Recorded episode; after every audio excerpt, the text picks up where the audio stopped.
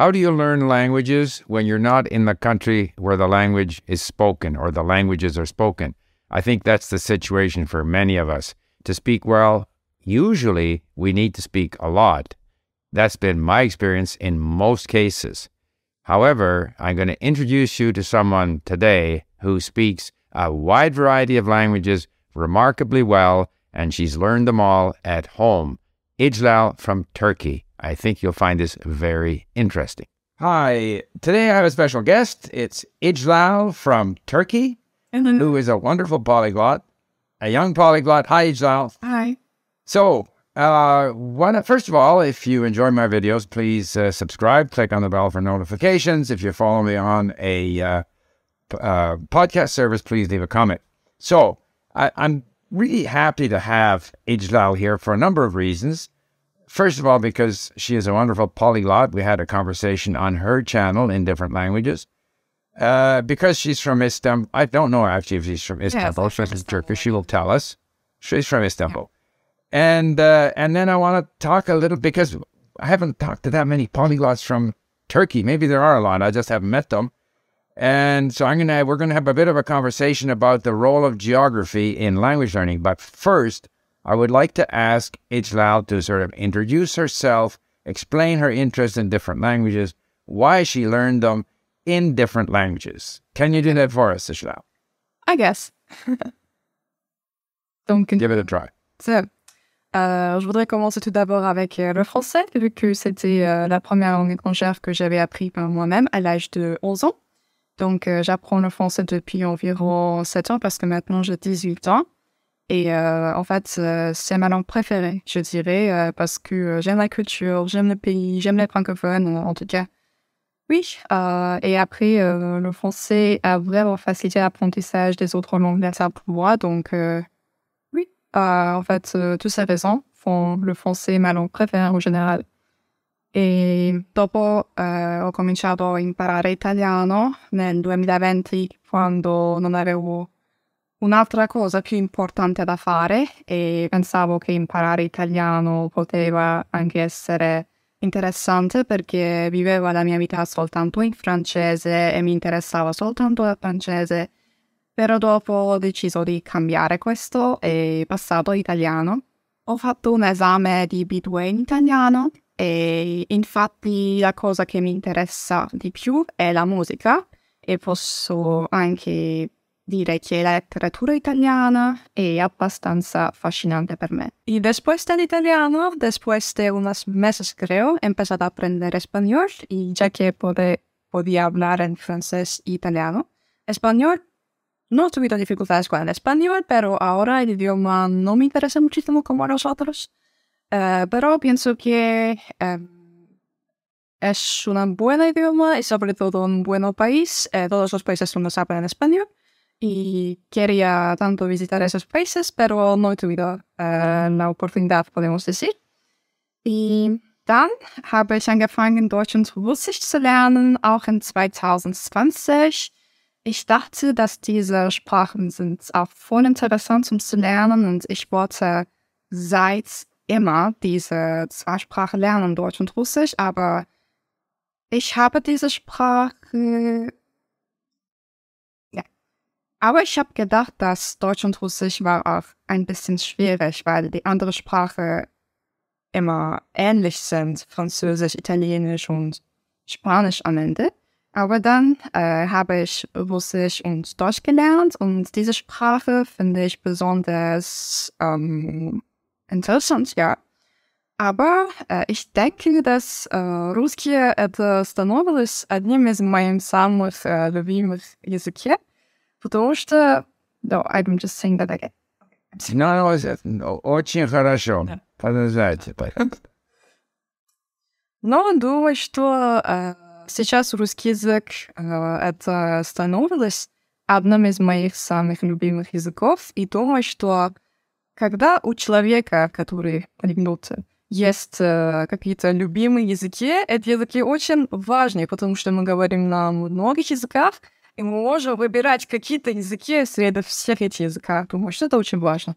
Э, да, о русском языке думаю, что э, мне интересуется культура, мне интересуется, как добрые все э, люди, которые говорят на русском языке, как э, родной. Да, думаю, что культура очень интересна, страна очень интересна, все очень интересно касается русским. Да. И في النهاية أنا أتكلم أيضا باللغة العربية ولكن أنا لا أدرس هذه اللغة أنا أدرس هذه اللغة فقط في المدرسة لأن لا يمكن أن أتكلم جيد مثل اللغات الأخرى نعم ve son olarak zaten Türk olduğum için Türkçe'de konuşabiliyorum. O şekilde diyelim. Yeah, that was okay. Wonderful, wonderful, wonderful. Um, you know, I uh, I'm very impressed with your ability to speak these languages, uh, your pronunciation, your grammar. So, uh, before we get into this theme of geography, I, I wanted to ask you. For example, I noticed that your cases in Russian were very good. How did you go about learning? And that, of course, in German too. As you said, both those languages have somewhat complicated grammar. How did you go about learning the uh, grammar in those languages? So I think I have a. Okay. So I think I have a different perspective of grammar because some people are really ignoring when it comes to grammar. They say that it's not useless. No, they say that it's not useful at all. But actually, I have another opinion. I find grammar pretty useful.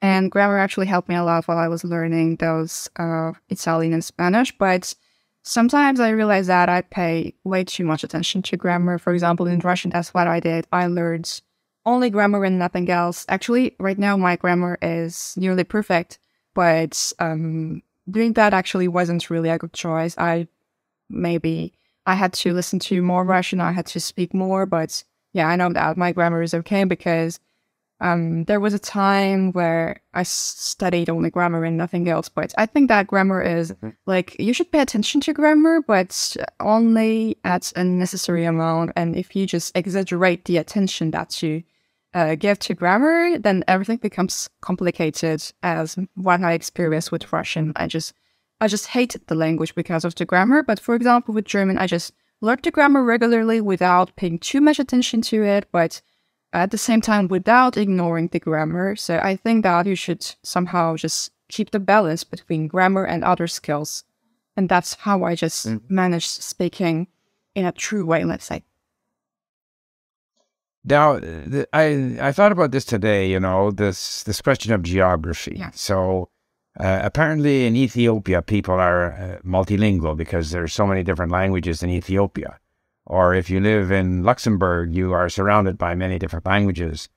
Uh, if you live in the United States uh, or even in most of Canada, you've got no one to speak to in any other language other than English. Uh, for example, the Spaniards are not as good as the Portuguese. The Portuguese are a smaller country. You know, Russia is a large country. I don't know how good they are at speaking languages. Or Japan, where I lived for many years, uh, I don't think the language skills are that great. I don't know what the situation is in Turkey, but to what extent do you think that your location, physical location, in today's day and age with the internet and so forth, how much does that affect your language learning possibilities? Yeah, good question, I think. So, actually, I live in Turkey, and Turkey is a really multicultural country, and it's becoming this every other day. Like we have a lot of tourists and we have a lot of people who start living in Turkey.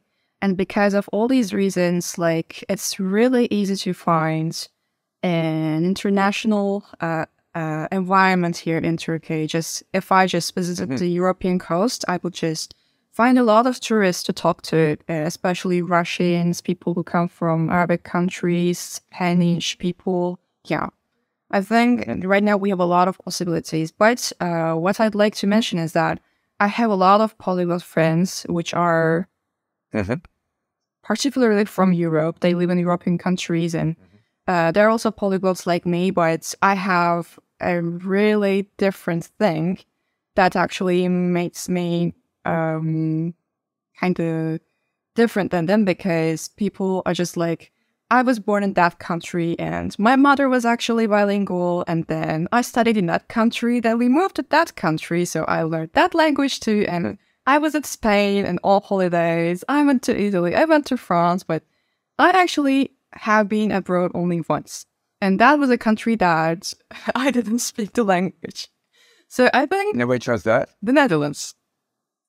Oh. Right now I'm learning the language, but when I visited there back then, I didn't speak the language. So I have never been to France. I have never been to Russia. I don't know where, when I'm going to actually visit these countries. That's another question.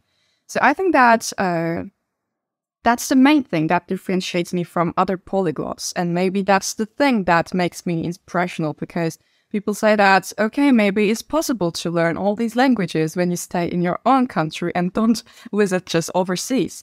But I think that if I was born in a European country, maybe I would have more opportunities to learn all these languages and maybe that would be easier for me. But also in Turkey, I think that, yeah, as long as you have internet connection, I think you can learn everything. The country doesn't play a big role here. But the importance of Turkey in my language learning is that, is that we have a lot of tourists, I think. Like I can just easily find oh, native yeah. speakers or I just meet other polyglots who come to visit Turkey because we have a lot of touristical destinations and people just want to um, witness all this history. So, do you spend a lot of time speaking with these people? Yeah, actually, when whenever I just uh, visit the European coast because it's kind of more touristical place than the place where I live right now. I live in Asia, Yeah. so there are a lot of tourists, and they are most likely eager to help you. And actually, When you say European coast, what are you referring to? That you don't mean like Izmir or Antalya?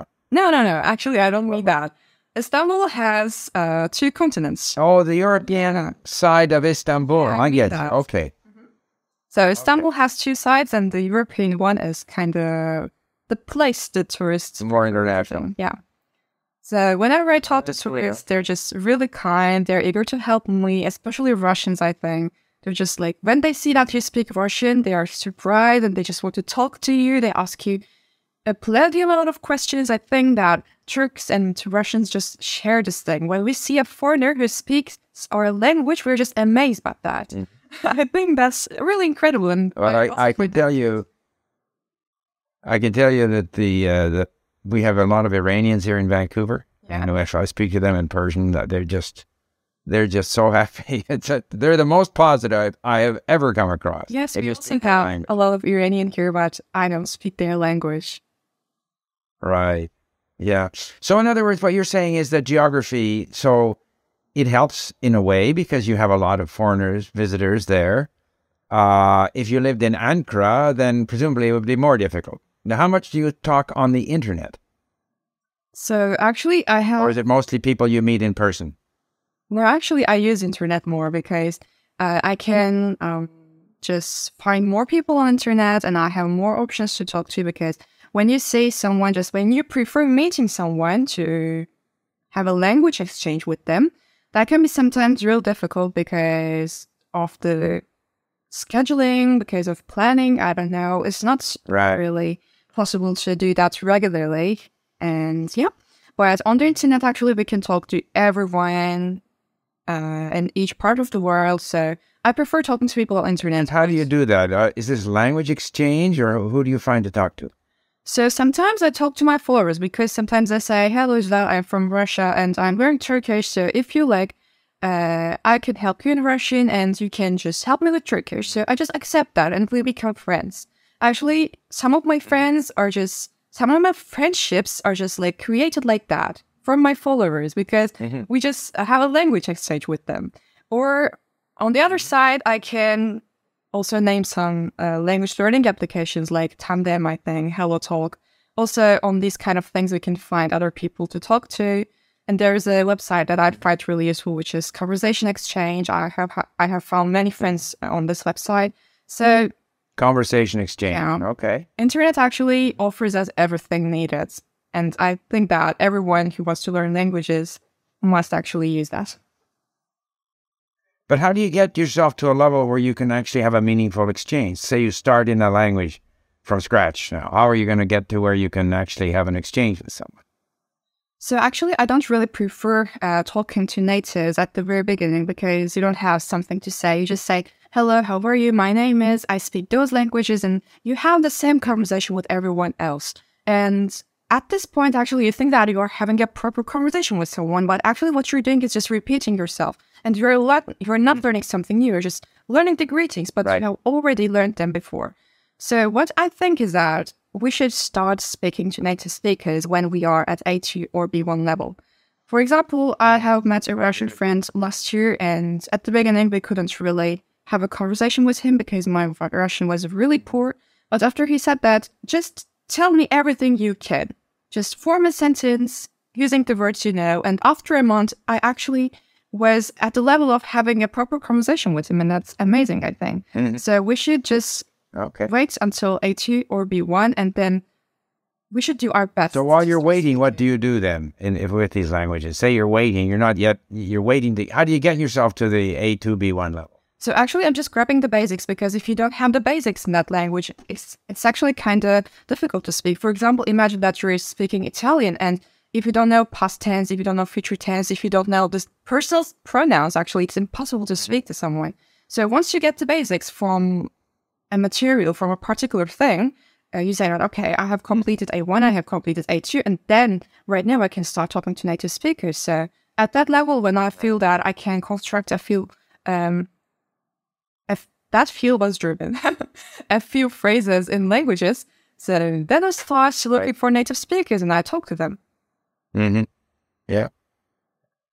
Well, I think your example is uh, is very encouraging uh, for someone who is uh, not in the country where the language is spoken, and yet you've achieved a very high level in, in those languages. And uh, I think that's a good example for for people who are interested in language. I hope. People, yeah. So and and uh, especially at such an, a young age to speak so many languages so fluently, I'm most impressed. So thank you very much You're for taking the time to visit with me today. It was a pleasure. And uh, I will leave a link to your uh, YouTube channel and our in the description box, and uh, they can watch us uh, speak in different languages. Yes. Uh, I know that you have also used LingQ, and I don't know if you still are using LingQ, but uh, I think that's one of the tools that you found useful. Yes. But of course, it's only one among many tools, and I think people have to go and find whether it be the conversation exchange or find their own method and their own way, to, you know, ways of learning languages that they find enjoyable, Of course. which obviously you do. And if you do that, you will continue to improve. Absolutely. So thank you. You're welcome. And one day I'll learn enough Turkish so we can have a conversation in Turkish. Hopefully.